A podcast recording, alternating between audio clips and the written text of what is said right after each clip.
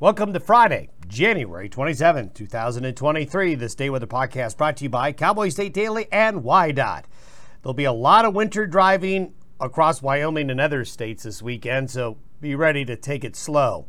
Well, Arctic conditions are going to be paying a visit to many areas of the northern plains, the western high plains, and the Rockies over the course of the next several days. While the intensity of this cold wave will not match the December intensity, regardless, it's still going to be cold for a while, snowy and icy for a while, and it's been pretty chilly for the past week, so I think everyone is kind of tired of the cold. Also, more wind, more blowing snow, and more snow shower activity will occur today, much like it has over the last couple of days. This is especially true across parts of Wyoming, the western Dakotas, Montana, eastern Idaho, into the Wasatch of Utah, as northwest winds aloft continue to bring moisture. But then the Arctic push really comes in Saturday and sticks through Tuesday into early Wednesday. As you would expect, the coldest air will start in the northern areas, then will slowly move south. Much slower than the last Arctic wave did, but it's going to get soupy out there. Soupy conditions meaning fog, freezing drizzle, freezing fog, areas of ice. Well, will be a concern as things are going to ice up. This is going to be especially true east of the divide, with the snow-covered valleys and basins of western Wyoming, western Colorado, eastern Utah. You're going to get some really cold nights and some chilly days, as that Arctic air may get trapped in the basins and valleys for a few days. So hazardous travel and livestock weather conditions will abound across the entire region. We do expect, however, moderate temperatures by late next week. What does moderate mean? Well, moderate means we'll get rid of the sub-zero temperatures in most areas, and we'll see temperatures at least get closer to the 30-year average, which still means cold, but not as bad as what we're going to see. Also, an update on the comet you're probably been hearing about and reading about.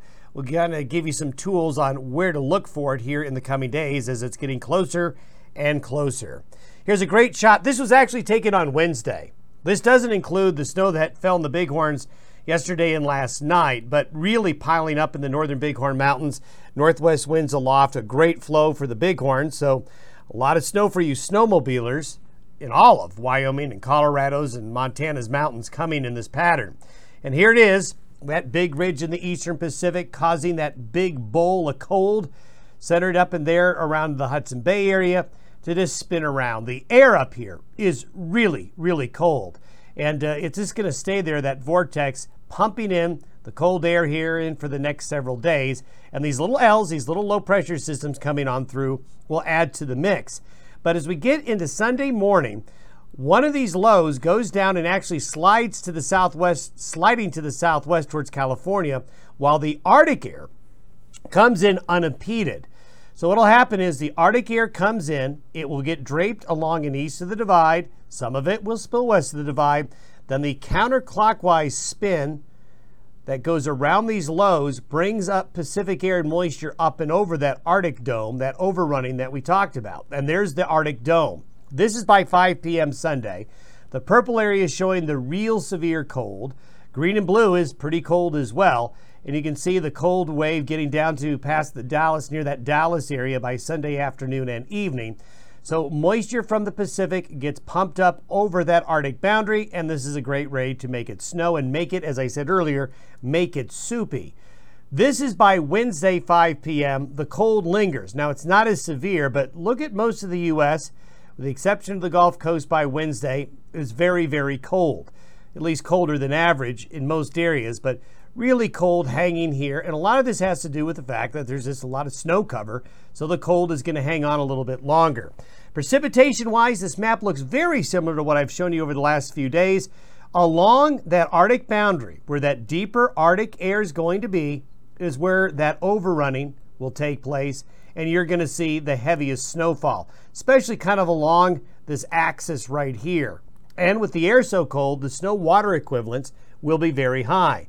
You can also see fetches of moisture into the Colorado Mountains, the mountains of southern Wyoming, the Bighorns, the Tetons, eastern Idaho, the Wasatch Front, and the Sierra Nevada getting more precipitation, and even into southern California, some more rain. Now, nothing terribly heavy, but there's going to be more snow. Look at the snow falling in the mountains there above Los Angeles and San Diego. It's actually going to get very cold in California.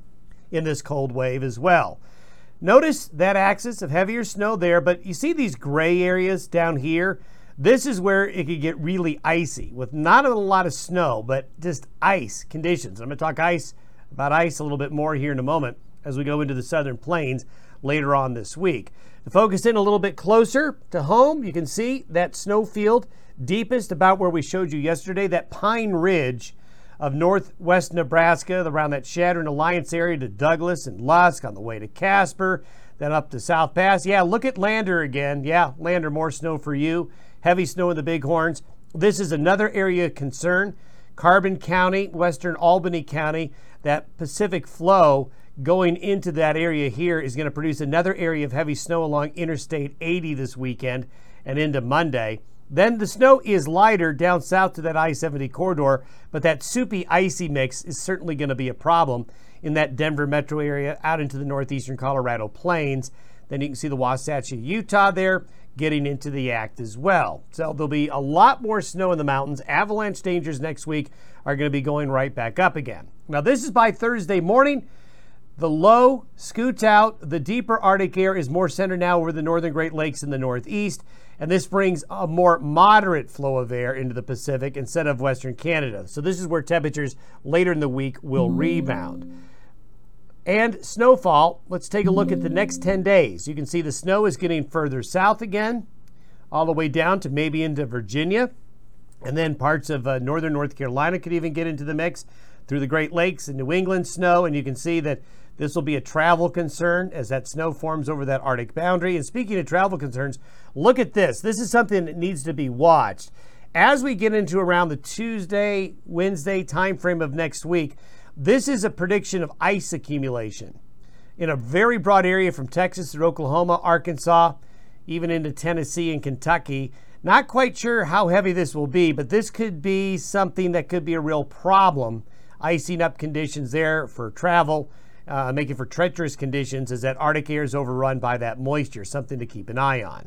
Then as we go out further, this is for February 8th, the pattern stays busy. While the Arctic air eases, the North Pacific is starting to ramp up again. So there's going to be plenty of weather as we go into the month of February. More weather meaning more fluctuating temperatures and more snow chances. Now, I want to give you a comet update. There's been a lot in the news about this comet. It's approaching Earth and will be getting closest as we get into next week. So for you stargazers, you astrophotographers out there, I know we've been dealing with a lot of clouds, and I do think we'll have to deal with clouds next week, but I also think next week we may have some opportunities to see it with some gaps in these storms and maybe a little bit of a break in the weather. Mid to late week, we might have a better opportunity for less clouds. We'll track that for you early next week. Now, for those of you that want to find it, I really recommend the website, The Sky Live, because what you can do with that website is put in your location, your exact location, and then it will tell you where to look. The good news about this comet, at least at the moment, but it is going to move a lot. One thing to keep in mind is it will move every night to a different location. But right now, it's in between the Little Dipper right here and the Big Dipper. So very easy way to kind of find out where it is. It is, when you look to the north, Big Dipper to the north, it's between right now the Big Dipper and the Little Dipper, but go to skylive.com, input your location, and that'll tell you how high to look. So you're looking up at a fairly decent angle up, not too low on the horizon to the north, to see where the comet's going to be. Even better, yes, there is an app for that. I found out yesterday that there is an app that actually allows you to point your phone in the right part of the sky to find the comet. So this is one of those one-time use apps that might be worth downloading. Have yourself a great weekend. Stay warm. Drive safely. Don't travel if you don't have to. We'll see you on Monday.